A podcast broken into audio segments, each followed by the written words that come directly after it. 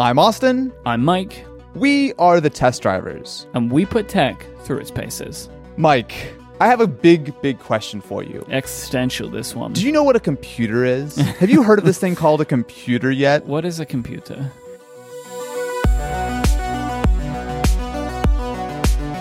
Well, I have a wonderful Apple ad I can show you all about why the iPad is and or is not I a am a computer. defender of that ad, by the way. I mean, I think even people that meme it get what they were trying to do with that one. Absolutely. It's just such a ridiculous. It's like a click. It's like one of my clickbait titles, Mm-hmm. except that Apple's using it in an ad, which I find very hilarious. Uh, we're jumping ahead massively now, but like, I assume you have seen the ad of the Magic Keyboard on iPad Pro. oh, They have basically. oh, we're gonna go here. they've done it again, right? Which I thought was very clever, right? Mm-hmm. Like that they have they have actually given that line, like what is a computer, it the treatment it deserves. I think this time. Yes. Okay, so hang on. So before we Yeah. dive deep into iPad land, I'm curious, Myke, what devices do you use daily right now? All right. So I think we we should focus on because there's like a whole big other question of like my iMac Pro and all that sort of stuff. Portable Right. computers, right? Like I think that is Yes. because that's kind of what we're looking at is like what is a laptop? Looking at the current state of laptop, right? Like computers you can put on your lap and use. right? So I have been an iPad Pro user for work for 5 years. Wait, has it been five years? The iPad Pro came out in 2015, Ooh, damn. right? Because we've it's kind of it's been that fun, really. Um, I was talking about this on another show that I do, Connected, this week, because we have just passed the iPad's 10th anniversary of shipping to customers. So it shipped in April. Wait, Yeah. wait, Myke, are you trying to tell me right now that the iPad Pro has been out for the same length of time as the iPad had been when the Pro came out? Exactly. Whoa. Isn't that crazy? I feel the iPad Pro just came out. So we went from 2010 to 2015, and now we've come from 2015 to 2020, and in 2020 we're getting trackpad and weird keyboards. Oh, So I think it's kind of like every five years we've hit one of these big points. We went from iPad, what it was, right? It's like this consumption device that you can do some work on if you want to, to know this is a serious computer, to where we are now, which is, I, I think trackpad support in general will change a lot of people's opinions about the iPad and especially about the iPad Pro and the Magic Keyboard. But anyway, so I've been using an iPad Pro, the 12.9 inch iPad Pro, Ah, the big as boy. my main computer for five years. Um, I'm a big fan of iPad OS in general. I enjoy the usability. I've been a Mac user for 15 years, 16 years, maybe a little bit longer than that. So, like, I'm not like, you know, a, a lot of people now are, are, are turning to iOS because it's like, this is just the computer I grew up with or whatever, right? But, like, I've been a mm-hmm. long time Mac user, like half of my life at this point.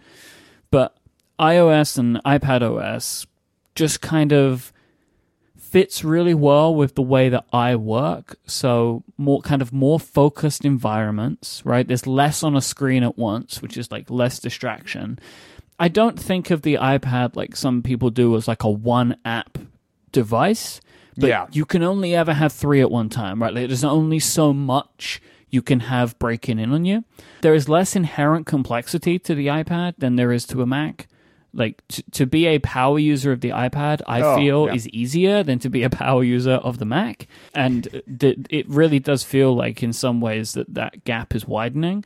My favorite reason that I love iPad OS is feature-rich modern applications. Like application development on iOS and iPad OS is the best in the world, in my opinion. It's better than any other platform. Myke, are you trying to tell me that my poorly built web app of Twitter for Windows is not the pinnacle of modern engineering? I'm I afraid. I'm afraid to say.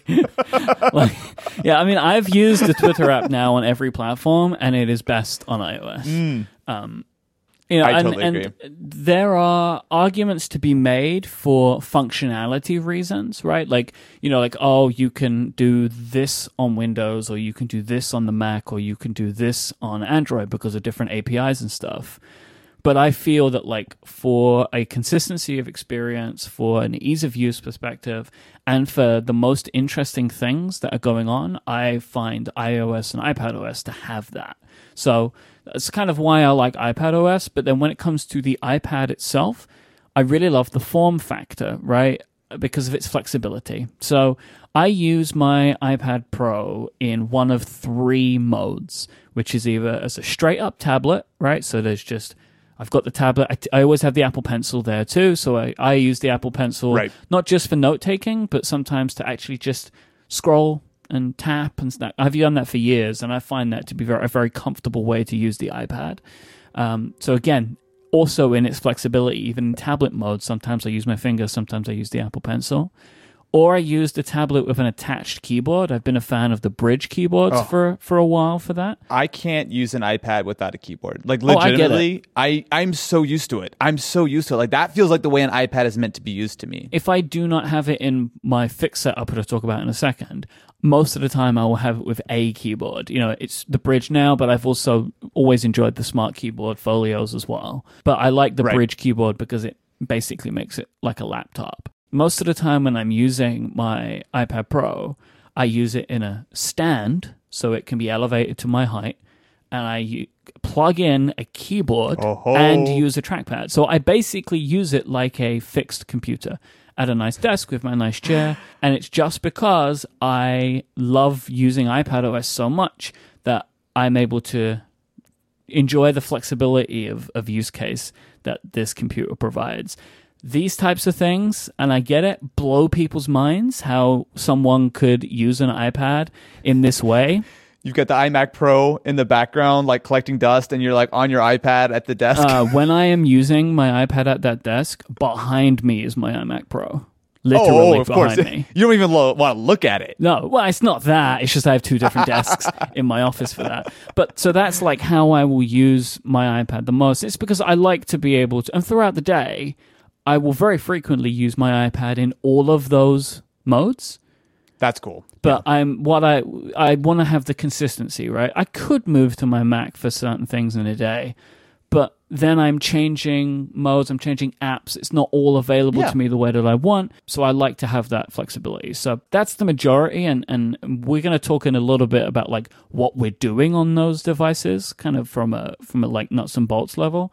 But I also have a MacBook Pro which I use for podcasting on the road uh, because I obviously I don't record on my iPad. I record everything on my iMac Pro. But if I'm traveling, I will use a MacBook Pro for that. Okay, so I don't have anywhere near as cool of an explanation for my things. so you're out here like waxing poetic about the abilities Well, of uh, see, iPad. Austin, because you, you, what you're going to say is fine. But when I say I use an iPad Pro for all of my work True. and I use it in a stand, I have to explain it all because otherwise there are people that just can't get it because they don't. They've never used an iPad that way, you know. So on my side, it is not as exciting. So I currently use a Dell XPS 13 two in one. Um, although, and I'll get into this in a little bit, the iPad actually has been replacing that for me somewhat, but it's a little complicated. But essentially, my history is I've definitely bounced back and forth between Mac OS and Windows pretty much consistently the last decade or so. And for the last like four or five years, I was more in the Mac OS camp, like especially when it came to like MacBooks. Like I used to carry around like an 11 inch Air all the time, and then I switched over to a 13 inch Pro, and then finally a 15, and obviously now the 16 inch Pro. But the thing is for me is that Mac OS has been um how should I put this? Maybe not the fastest moving, and in fact, I would argue maybe some sort of backward steps recently uh, with some certain updates. Whereas on the Windows side, I feel like it has consistently gotten better and faster and smoother, and specifically with the hardware, which used to be one of the main reasons why I used a Mac. The hardware on a lot of Windows computers is, I would argue, better than pretty much any MacBook. Right, because you can make the same argument that for a period Yes. of time, and I think Apple's moving out of that time period now, personally. Yes. But for a period of time, they really took the foot off the gas of, of Mac hardware as well. Absolutely, right? So like with the XPS, I love having a touchscreen, right? Like it's hard for me to use a Windows laptop without a touchscreen. I'm so used to it, and especially with the two-in-one, I can easily like flip it around. And also you have the nice keyboard, the solid trackpad, especially for a Windows computer. You still have a couple of Thunderbolt ports. I personally really like the XPS. However, I will say now that we do have the 2020 iPad, and especially now that we have the trackpad support, I have been moving a lot of my sort of mobile day to day tasks over to the iPad. Okay. And also, what's been really helpful is I finally own an iPad for the first time, actually, I think in my entire life. I own an iPad with LTE. And Myke, I have been missing out. It is so nice to just deal. have it always connected. Yep. I'm just like, Tethering is easy, but it is not as easy as having a cell chip built in, right? Absolutely, right? I don't have to worry about my phone battery Mm-hmm. dying. I don't have to worry about the flakiness of sometimes the tether decides not to work. I always have my iPad there and connected, right? And that's the thing with the XPS. Like I, when I'm going out and about, I'm tethering with the XPS all the time, but that's even more clunky, right? I'm like going into my phone, turning it on, like back and forth. Whereas the iPad, I pull it out and it's just ready. Yeah, so I don't have a cell on my 12.9 inch iPad because I also have an 11 inch iPad, which is the iPad I use when I'm not at home. So if I am traveling, if I'm going to be when we used to do this work outside of the home for a period of time, I would have my 11 inch iPad with me. Um, and, and just as a quick aside, the 11 inch iPad is the iPad that like 85% of people should buy, right? Like, Oh, yeah. you should only get the 12.9 if there is a reason you already know you want the bigger screen. Yep. If you do not have a good reason for that, you should get the 11 because since they went from like 9.7 to 10.5 and now to 11 inches, 11 to 12.9, there is not actually that much difference in usability in most tasks, but the 11 feels so much more portable than the 12.9.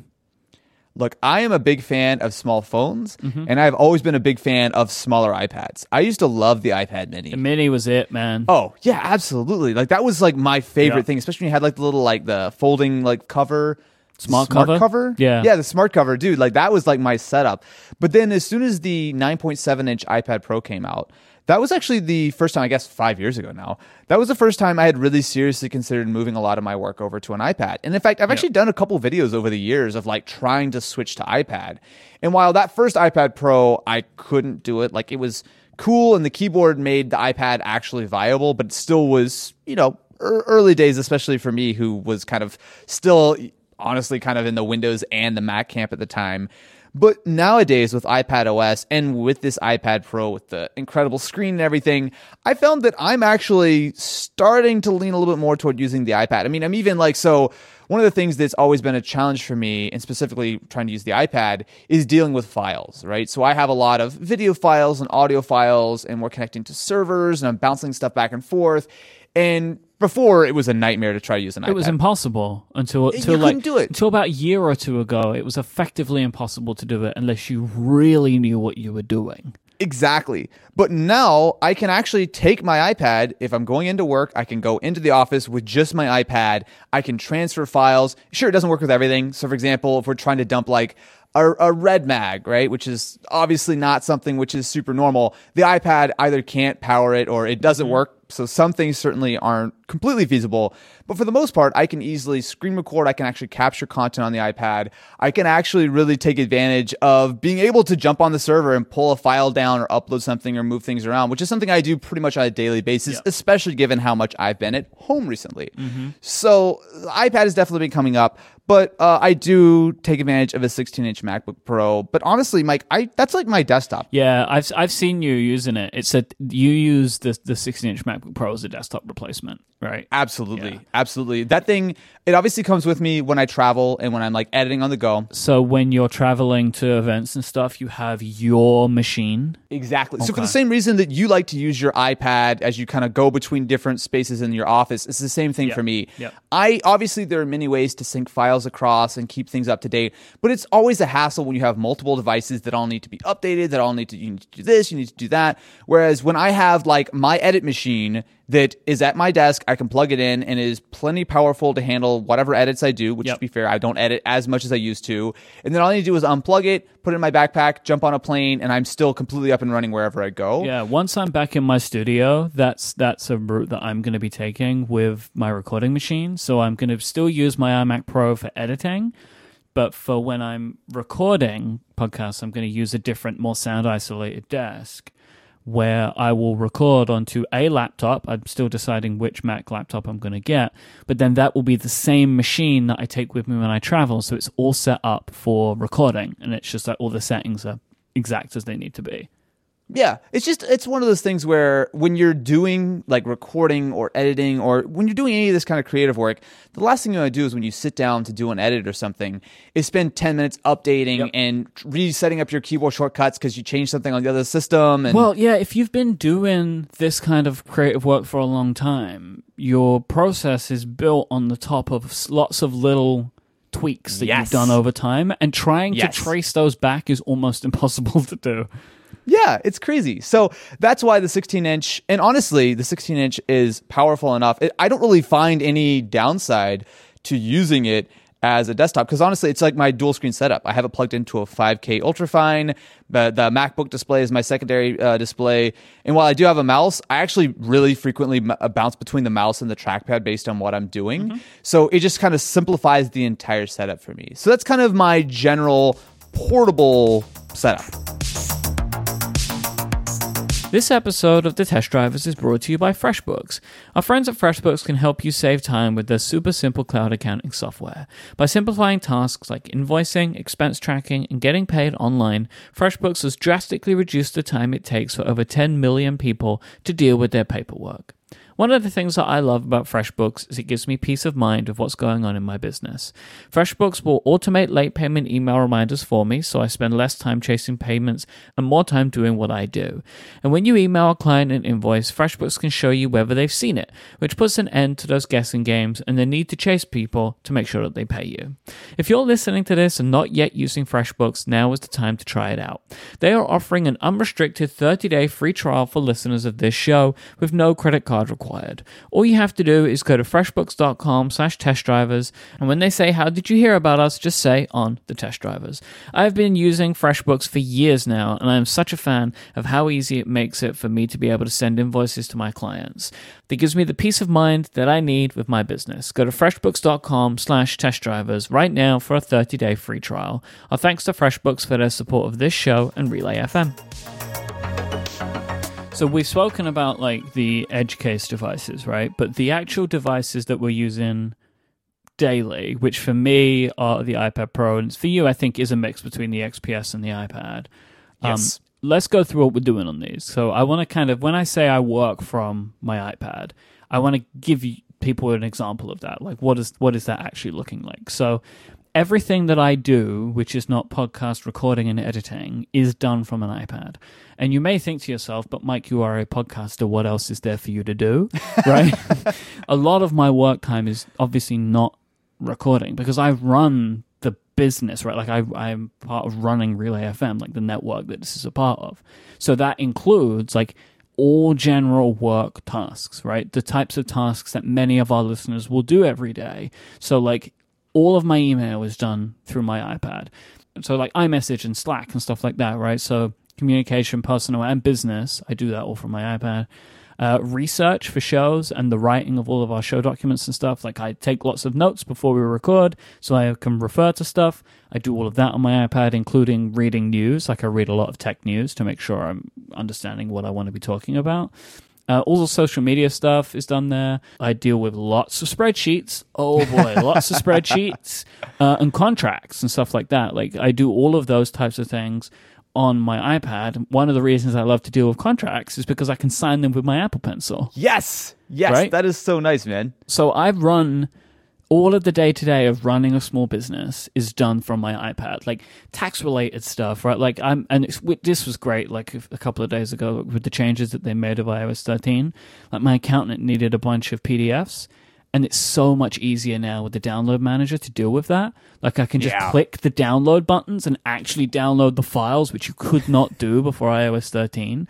You had to like open the PDF and then save. Like it was crazy. Well, that's the thing. I feel like so many people are so skeptical when you mm-hmm. say, "Hey, I use an iPad to do these things," but so many people are used to using an iPad for you know watching Netflix and like, "Oh, I'm trying to try Yep. download a file. Oh, I can't. This is a joke," and they never really kind of think about it again. Whereas it mm-hmm. really has come so far. and they're continuing to work on it, right? So the trackpad support that's in iOS 13.4, right, which allows you to hook up a mouse or a trackpad to an iPad, I think is going to be able to allow a lot more people to look at this again because it really does help you feel like you're using a regular computer.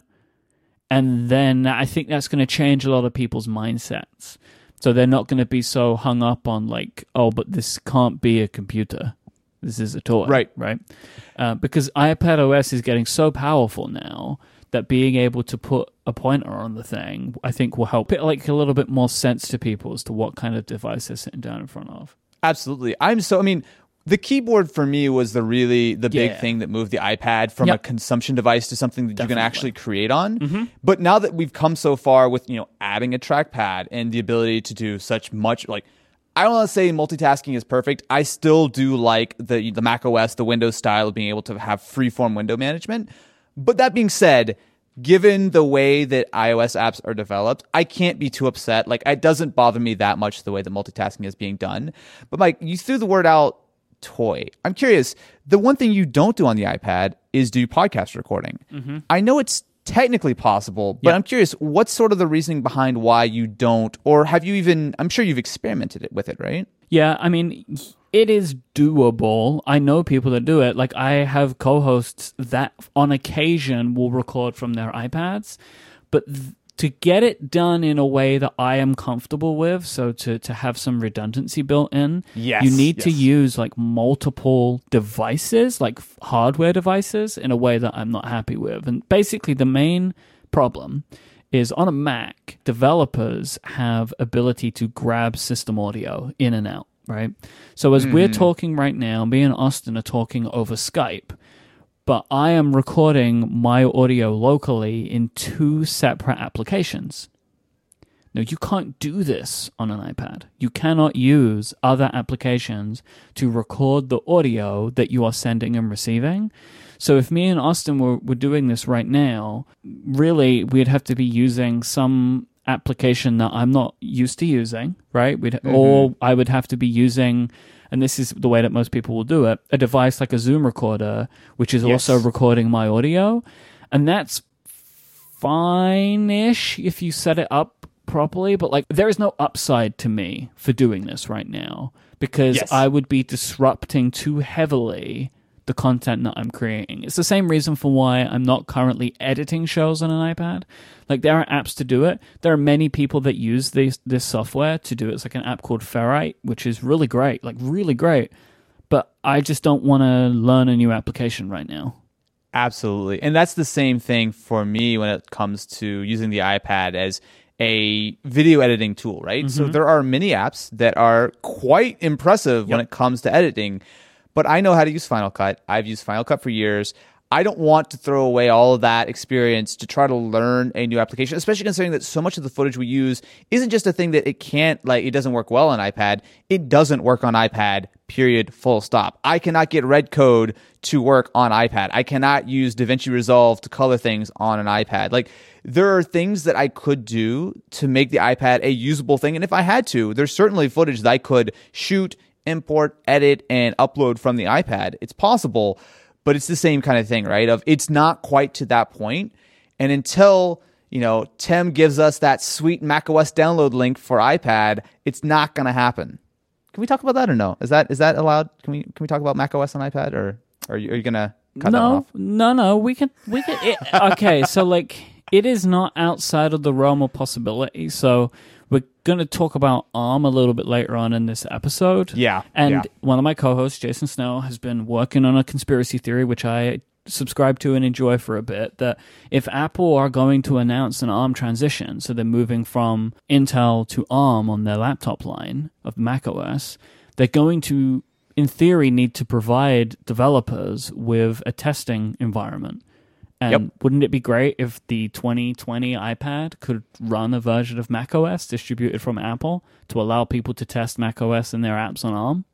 I support this theory so hard. Mm. Like, dude, I'm so about it. The second I saw that keyboard with the trackpad, Yep. I'm like, yo, it's not, wait a it's minute. It's not an impossible situation, especially when like you look when you benchmark a 2020 iPad Oh. Pro, it beats every laptop that Apple make. So, you know, it, it's not it's not outside of the realm of possibility.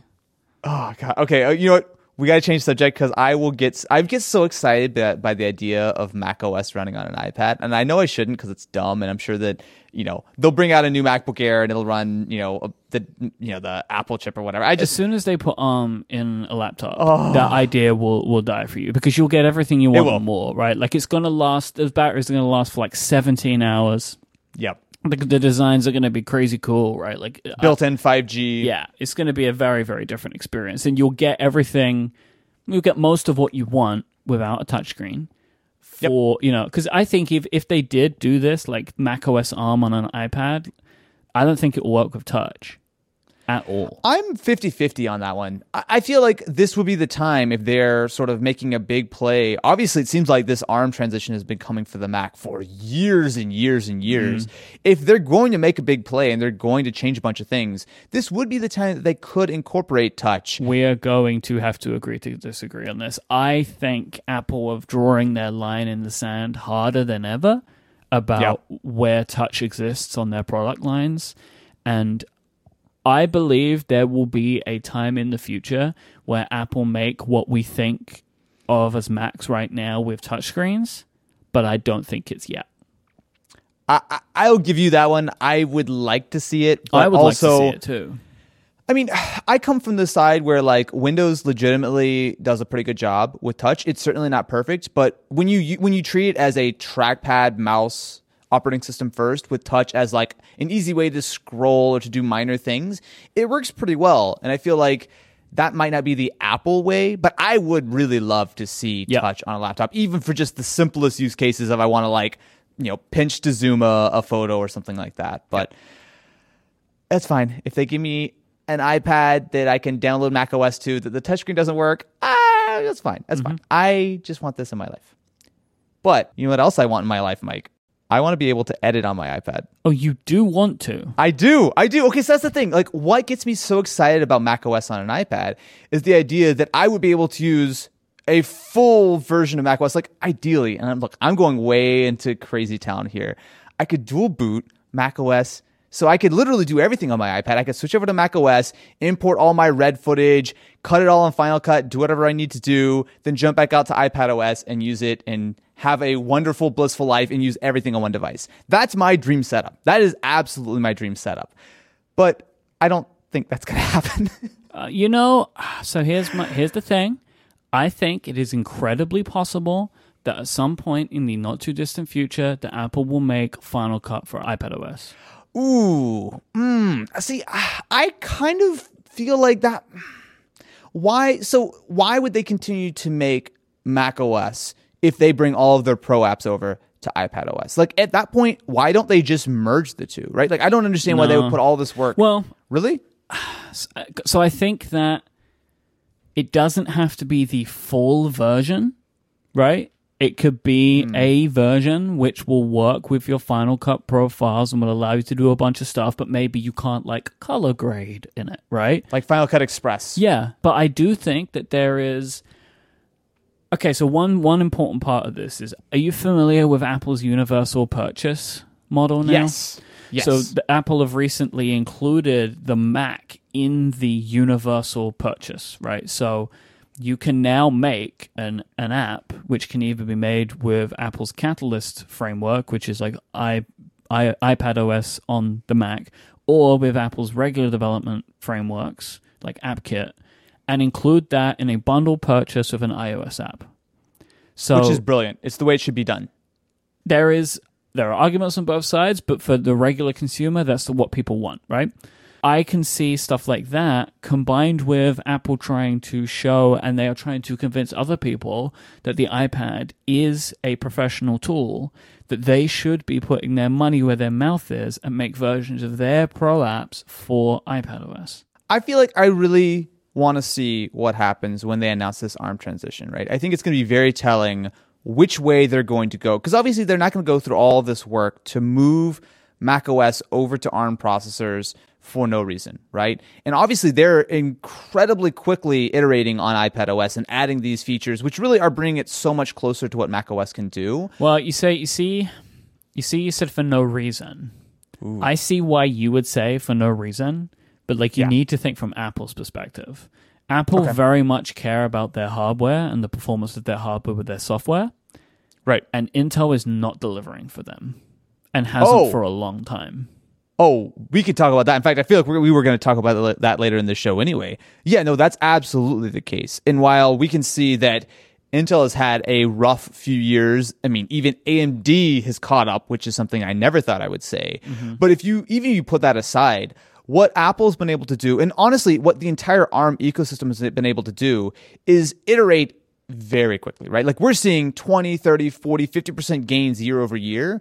Whereas for a very long time on the desktop, Intel has been like, oh, here's a couple percent here, here's a few percent there. Even AMD, who had these massive catch ups, still has not been able to keep that up, right? Like at this rate, the mobile processors of the world are very, very quickly catching the traditional laptop and even kind of getting closer to what we expect to see out of like a traditional desktop. So it makes perfect sense for me for Apple to move their chips, which are already basically the best of the world, right? I mean, no one can really touch the CPU and the GPU is a little bit tougher sometimes, but generally speaking, the overall performance of what Apple has been creating. Mm-hmm. But this just feels like it's such a huge moment for them when as iPad OS is ascending and as they have this huge reset switch that they can throw for Mac OS of which direction they really want to push things. Is it just literally, hey, you know all those Intel processors you have, we're just going to swap that out with ARM, the end? Well, so there's a, are you familiar with Apple's Swift UI that they introduced Yes. last year?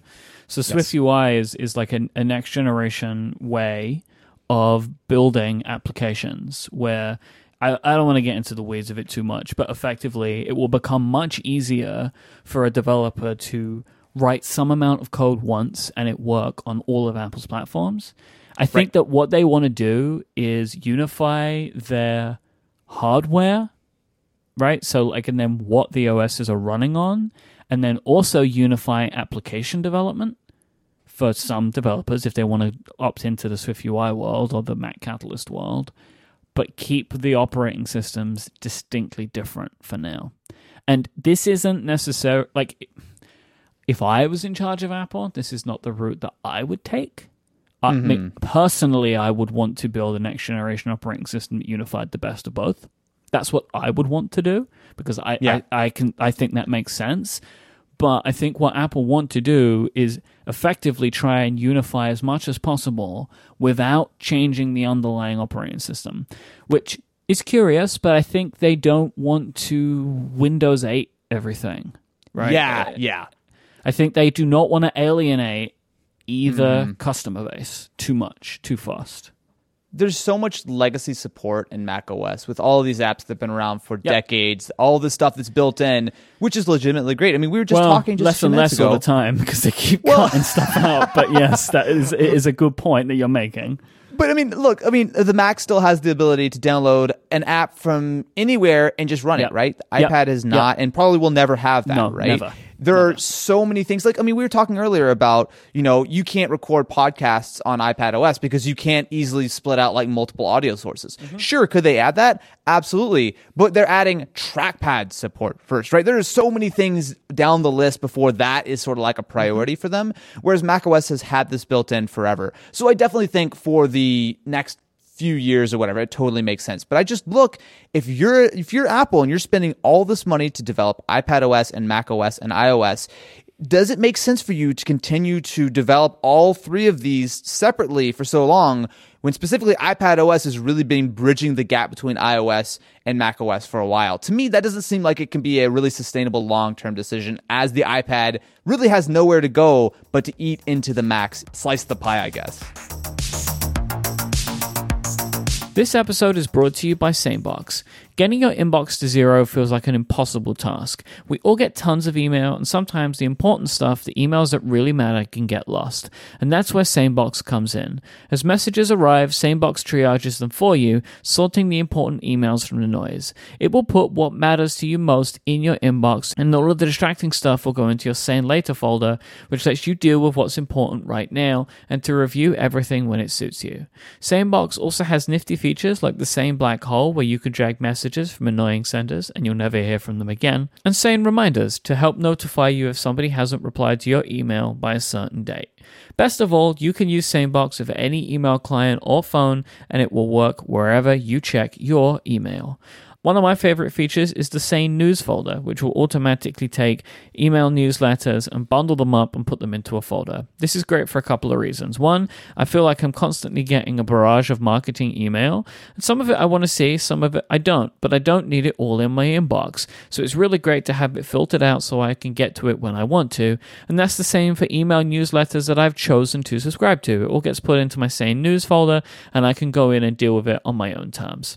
See how SaneBox can work its magic to remove distractions from your inbox by getting a free two-week trial right now. Go to sanebox.com slash test today to start your free trial and also get a $25 credit. That's S-A-N-E-B-O-X dot com slash test drivers. Our thanks to SaneBox for their support of this show and all of Relay FM. Can we talk a little bit about the mobile chip landscape Oh, yes, we can. as to why Apple might even want to consider changing their situation. Um, so you know we've spoken about ARM. ARM is the architecture that Apple builds their own chips. You know, like the chips that go into iPhones, the chips that go into iPads, and all of the other products that Apple make. Uh, and Apple are able to design them themselves, and then they get them fabricated by companies that they either own or part own or have great relationships with. Right? That's kind of the way that they will do their, their business. They make their entire system on a chip that way. And because Apple design it, they can design software to take advantage of it, or they can build hardware to take advantage of the software. It's wonderful for them, right? They can optimize the heck out of everything because it's theirs. It's their own integrated system. Yes. But every other computer in the world, by and large, mm, actually, I think every other computer in the world, including smartphones, yes. it's not as simple as that. Samsung are the closest because Samsung does have the foundry, they have the people, the actual people who are designing the chip, and they have the phones, but they've fallen behind Qualcomm, right? Like most, like for example, with the Galaxy S20, the Qualcomm Snapdragon option is the better option, full stop, right? Well, but And I even feel like- then, like, they, they, they, they can't ever push the Exynos chip too far because then you end up with different performing phones in different regions, which doesn't make any sense, right? Well, but the thing is, they kind of do right now, except oh, it's Oh, really? the opposite. Oh. The Exynos doesn't Okay. perform as well. So when you get the Exynos option, it's not as good as the Snapdragon, right? Right, and this okay. definitely varies based on each year. But It's like they, know- they can't, but sometimes they can't help they it. do. They- exactly. But no so i think apple is in a really unique position. Like you said they own the entire experience end to end which is crazy right? So if you look at the difference between the ipad and the mac right now one of the big differences is is that apple for new hardware is largely tied to intel's release cycle right Yep. and Intel, very famously over the last, I mean, God, it's probably been four or five years now at this point, has had serious issues with keeping on their roadmaps, right? So mm-hmm. they used to have this thing called tick-tock, which essentially meant that you would one year bring out a new architecture, bring out a bunch more performance. Then the next year, you would take that architecture and shrink it down to a smaller process node. And obviously, the smaller process node, you can fit more transistors. That has traditionally been the way that we get performance, right? And Intel did that very successfully for many years and absolutely destroyed all of the competition, right? Like it wasn't even close. However, as you shrink that process node smaller and smaller, it gets more difficult. And Intel has run into real issues with, you know, they had planned on here's, you know, our next architecture. Oh, wait, but the process isn't ready. We'll just revise the old one and do it again and again and again. And while you can definitely continue to optimize what you've already built, there is certainly uh, a law of diminishing returns there. And essentially, Intel has fallen multiple years behind where they thought they would be right now. Whereas when you look over on the Apple, and especially with the ARM side of the camp, they have been much less coupled because essentially Intel do, do everything, right? They design the chips, they fab them themselves, like it's all in house. Whereas if Apple is say going out to a fab such as like TSMC, who have been making the uh, chips inside iPads and iPhones for a little while, they can partner with them say hey what do you have? Oh this new process? Sweet we'll take it.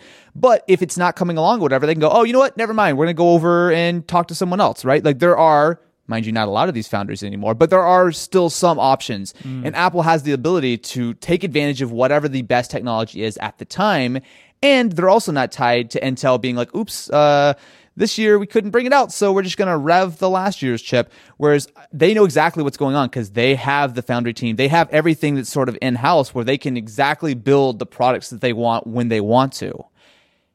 And also, it's a lot cheaper because, uh, fun fact, when you are uh, the Intels and to be fair, AMDs of the world, you get to charge whatever you want because good luck trying to uh, replace yourself.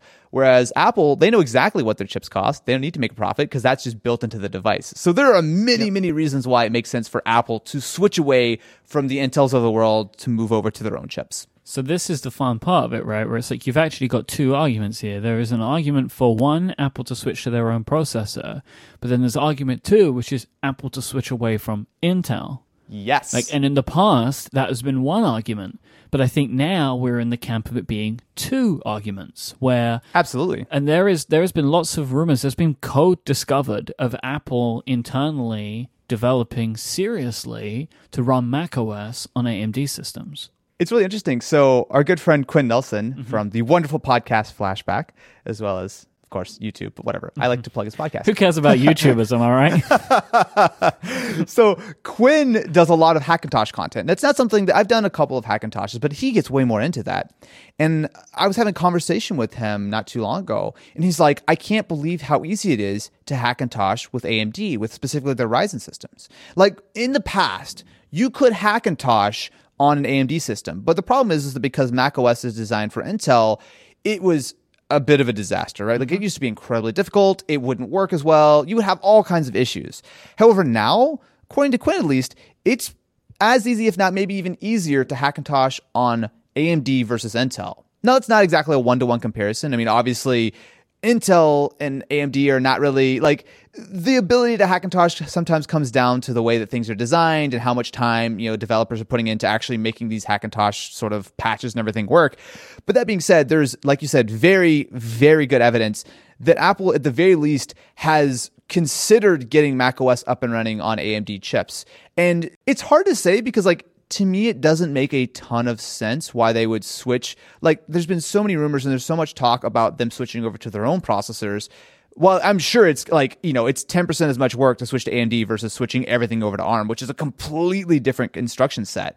But there's enough smoke here. There's there's some fire somewhere, right? Well, because even an ARM transition, it is going to be many years before Apple moves its pro computers, right? It has to be. So uh, that's the thing. When we talk about performance of these ARM chips, right? Like the iPad is incredibly powerful compared to most thin and light Windows laptops. What it is not as powerful as is a desktop chip. What it is not powerful as is a desktop or even a laptop like serious GPU, right? It can't compete yet. Now, if you want, you can speculate in your mind of like, oh, well, what if Apple throws in a bunch of these chips? You know, what if they put in, you know, a dual processor unit or what if they just build a giant ARM chip inside a desktop? Yep. Sure, that's possible. But the problem is, is that part of the reason that ARM processors have been able to get so many gains so quickly is because they're so focused on lower power. When you start sort of cranking up, you might get 80% of the performance at 30% of the power. If you want to go to 85% of the performance, you might need 50% of the max power, right? Like the, the curve gets incredibly steep as you try to get that last little bit of performance.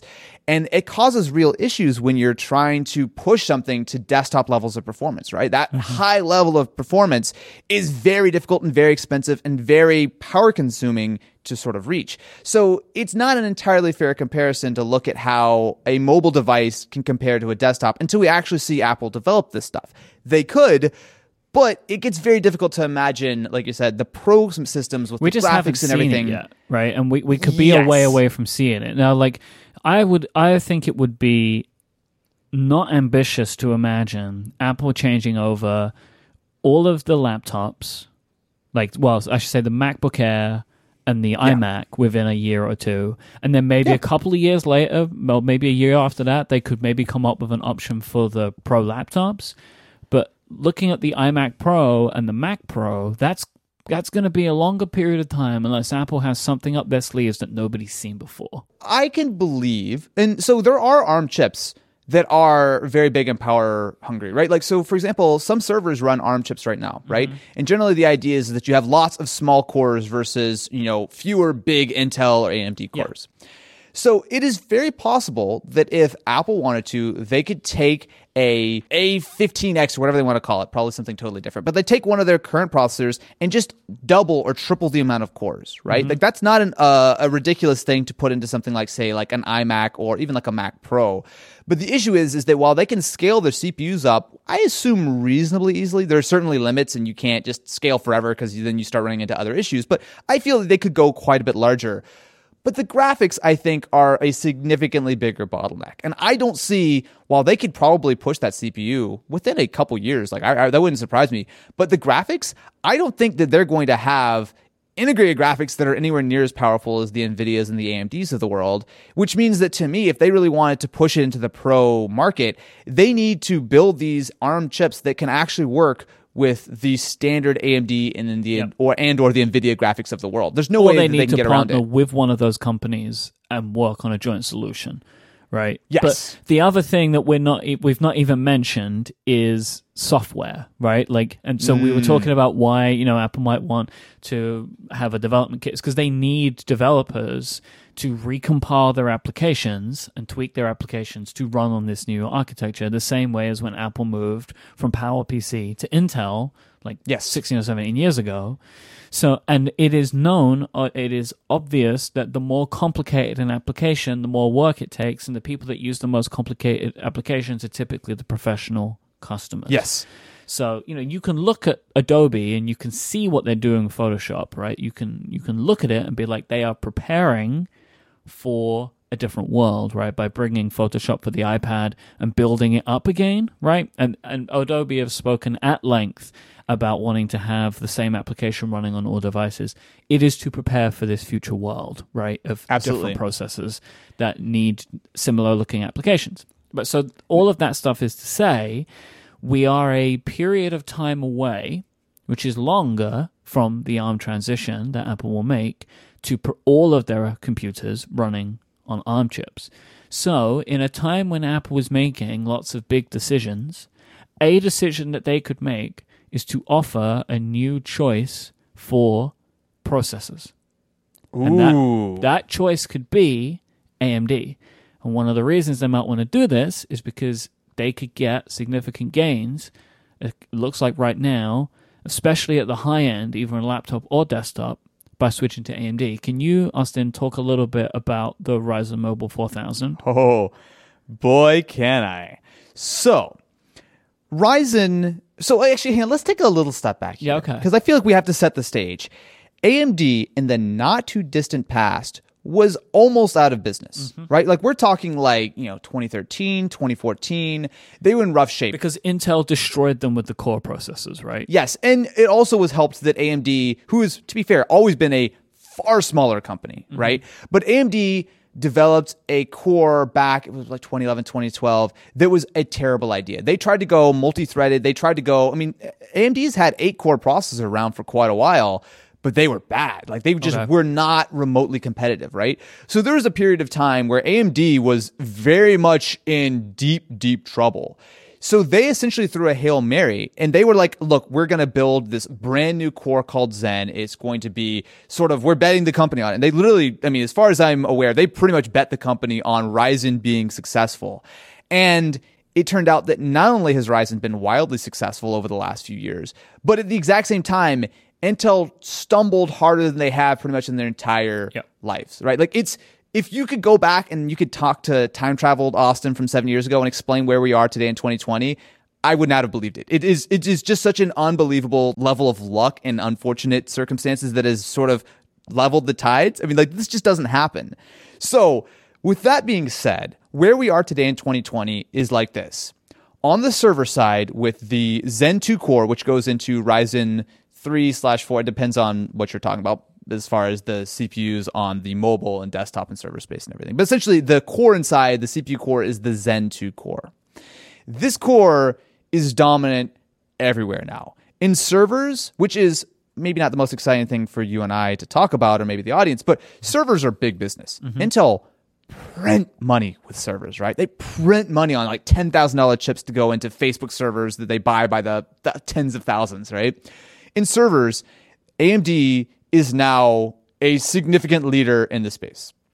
On the desktop, while Intel have very small leads in some places, specifically with gaming, so because they're able to run their chips so, so fast, even though as a whole, it might not be competitive in value in a couple of other areas, but at least Intel and AMD are somewhat competitive there. There are certainly some advantages to if you want the absolute maximum performance in like a game or something, you might want to go with an Intel chip. But besides that, when you look at price performance, when you look at how many cores you get, when you look at streaming, all this kind of stuff, AMD has a very, very strong position.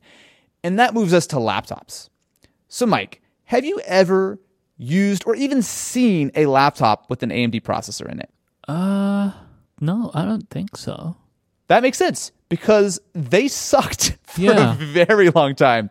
There was a period in the mid 2000s where AMD laptops were mildly competitive, but that was what 15 years ago. And since then, while AMD has continued to build chips for laptops, they have been put in the cheapest, worst sort of systems that an OEM makes. Like if you go to the bargain bin of the, you know, the local electronics store, in the past, that was pretty much where you would find a few AMD options. That was it. As soon as you got above like a few hundred dollars, AMD was gone. You were all Intel. Intel owned that market.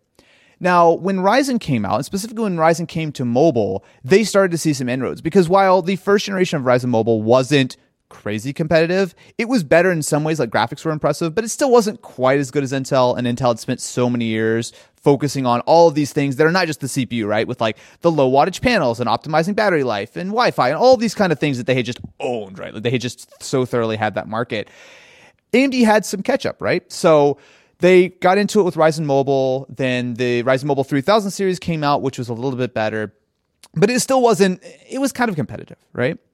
But then that brings us to today with Ryzen Mobile 4000 series, where they finally moved over the Zen 2 CPU. So this is the most recent, the brand new thing. This is the same sort of chip that you will find, or rather the same CPU that you find in like the Xbox Series X, the PS5, obviously all of the servers and on Ryzen desktop. Like this is like as good as it gets right now. Mm-hmm. They've moved it over to laptops. Myke, it's really good. It's like it spanks Intel across the board, period. Yep. Which is a ridiculous thing to say, especially for laptops, where a few years ago, the AMD laptops you could buy were trash. Yeah, It- I watched your turned it around. video and Linus's video, and the, the the definite thing that came across from both of your videos on this was you were both very surprised at just how good the because it's in the. ASUS ROG Zephyr. That's the first machine that's shipping with The chips. G14. Okay. Yes. Well, actually, that's the first one we've seen uh, because of the world situation. There are other laptops that will be shipping with this chip, and there's also a slightly lower wattage version, which will go in like ultrabooks and stuff. But it's Okay. the same chip, just based on you know what whatever the clock speed is. Yes. So this thing is nuts, right? So obviously, as a gaming laptop, this is really Intel's space to lose because they have thoroughly owned it, right? Like if you had a couple of low end AMD laptops, there were no AMD uh, gaming laptops, like period, right?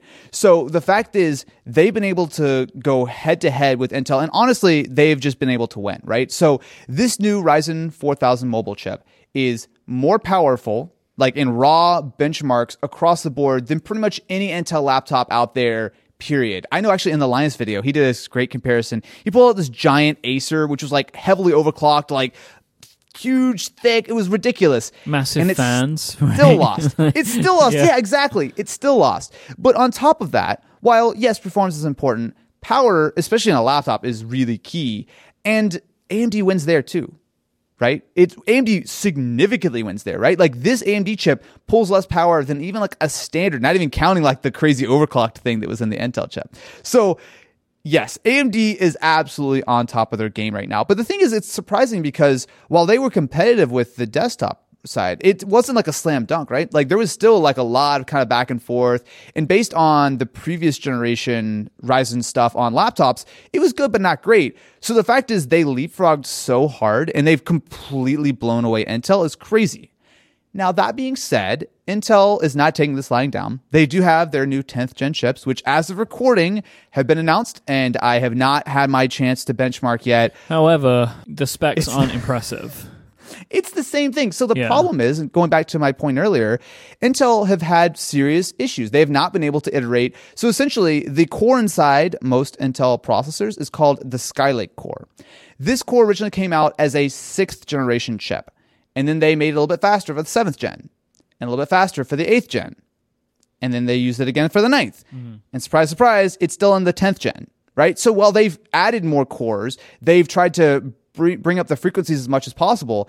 But this is a very old design at this point, right? And they've had so many issues trying to really get things up to speed.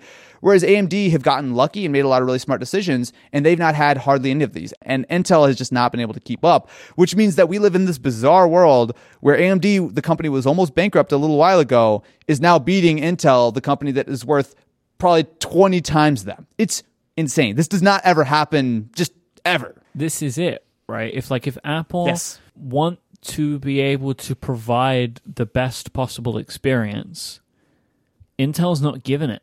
And they haven't No. been for a while and they're losing on every front right now. So I- probably shouldn't say this, but I'll say this anyway. I've had many conversations, specifically over the last year, year and a half, two years, something like that, with people who are integrated into the various places that we're talking about. Yeah. All right. And it has been a fairly open secret for a while that Apple is leaving Intel, right? Like this is mm-hmm. something which has not been a surprise and everyone's been preparing for for a while, right? And th- well before the things even got bad, right? Well before AMD was even really this competitive, right? I feel like this has surprised everyone. Th- The writing's been on the wall for a long time, right? Like Apple Yes. is a company that likes to own its entire stack, and this is effectively the only thing they have left that they don't have a hand in the design of. Yes, exactly. Because they even own a huge chunk of Corning, the Gorilla Glass people. Yeah, right. Like, they we have get that much money. Yeah, Well, actually, that would be interesting to see if they like purchase some chunk of AMD or whatever as part of some future partnership or something. But Damn. essentially, mm-hmm. it, it to me it seems like AMD is in a really strong position. And let's not forget, Apple does take advantage of AMD graphics, right? So on like the MacBook Pros and on the iMacs, I mean, AMD graphics are the only option. You can't get NVIDIA graphics mm-hmm. on a Mac right now. So obviously Apple has a good relationship with AMD. And while I will say, I don't think anyone, I don't even know if AMD was really fully expecting their mo- the Ryzen Mobile 4000 to be this far ahead. I mean, you look at like the OEMs, right? Like companies, I mean, this is like a year plus process to integrate, you know, a new chip and design a new laptop. Very few companies even realized how big of a jump this would be, which is why there are some Ryzen Mobile 4000 laptops, but they're not a lot because a year ago, most companies were like, oh, it'll be a little bit better, whatever. They don't think anyone realized. Like, if you could tell Razer a year and a half ago how powerful these chips are, I bet you we would have a Razer Blade with Ryzen in it, right? Like, I mean, I think it's it's a huge surprise. So the fact that it seems like Apple is at least experimenting with this kind of stuff, and I'm so curious to see. Do they maybe throw a couple of like Zen cores into some future Mac where it's primarily running like, you know, the ARM chip, but you might have a couple of cores for like backwards compatibility or something? Do they potentially take advantage of AMD graphics alongside the Apple designed CPUs or something? I don't know, but I'm in crazy wild conspiracy mode right now, man. I'm like, crazy stuff's about to happen. I don't know what it is, but I'm really excited and I hope it gets nuts because it's it's a weird world we live in right now. I think when it comes to looking at the landscape of processor architecture in all computers, it's going to change over the next couple of years in a way that it hasn't changed for about 10 or 15 years, right? Because There's competition. yes. There is competition now for the first time in a very long time. And it's might not be a good thing for Intel. It might mean that everyone has to kind of get a little bit more scrappy. But for us, the consumers who are using these things, this is this is great, right? Mm-hmm. Like everyone is having to finally fight for it's not like, oh, we're gonna be two percent faster or five percent faster. All these companies are really having to fight to not only just sort of like stay competitive, but in some cases to stay alive, right? Which means that we're getting some of the more unique, interesting, cool designs that we've had in a very long time.